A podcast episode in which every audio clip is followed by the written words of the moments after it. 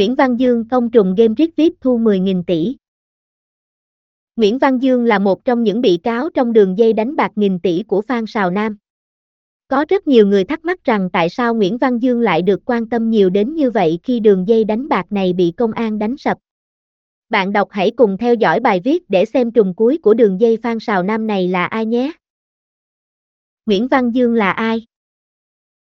Trước khi vụ đánh bạc nghìn tỷ qua mạng bị phanh phui trên các mặt báo thì chưa có nhiều người biết đến Nguyễn Văn Dương là ai. Thế nhưng từ sau khi cái tên Phan Sào Nam cùng đường dây đánh bạc bị công an đánh sập thì tên của Dương đã được đông đảo người dân Việt Nam biết đến.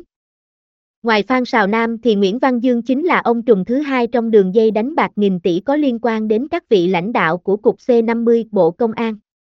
Dương có vai trò quan trọng trong vụ án khi chính ông là người kết nối Tướng Hải với Phan Sào Nam và dẫn dắt quá trình hoạt động của hai cổng game đánh bạc tại Việt Nam. Nguyễn Văn Dương sinh năm 1975 và từng giữ chức chủ tịch hội đồng quản trị của công ty cổ phần đầu tư UDIC. Đây là công ty thành viên đã từng tham gia đầu tư vào dự án xây dựng tuyến đường cao tốc Bắc Giang, Lạng Sơn. Và đây là một trong bốn công ty lớn của dự án bóp này với số vốn rất lớn. Mặc dù vậy, thời điểm đó Dương lại không phải là người đại diện của công ty mà đang giao cho Nguyễn Hữu Dũng. Nguyễn Văn Dương quê ở đâu? Nguyễn Văn Dương hiện đang ở đâu? Ngay khi thông tin Nguyễn Văn Dương bị bắt rất nhiều người chơi cá cược trực tuyến và những người quan tâm đều tìm hiểu mọi thông tin về nhân tố nổi bật của vụ án này. Trong đó các thông tin về quê quán và chỗ ở của ông Dương rất được quan tâm, liệu với lợi nhuận cũng như vậy ông Dương có ở trong khu biệt thự dành cho giới nhà giàu hay không?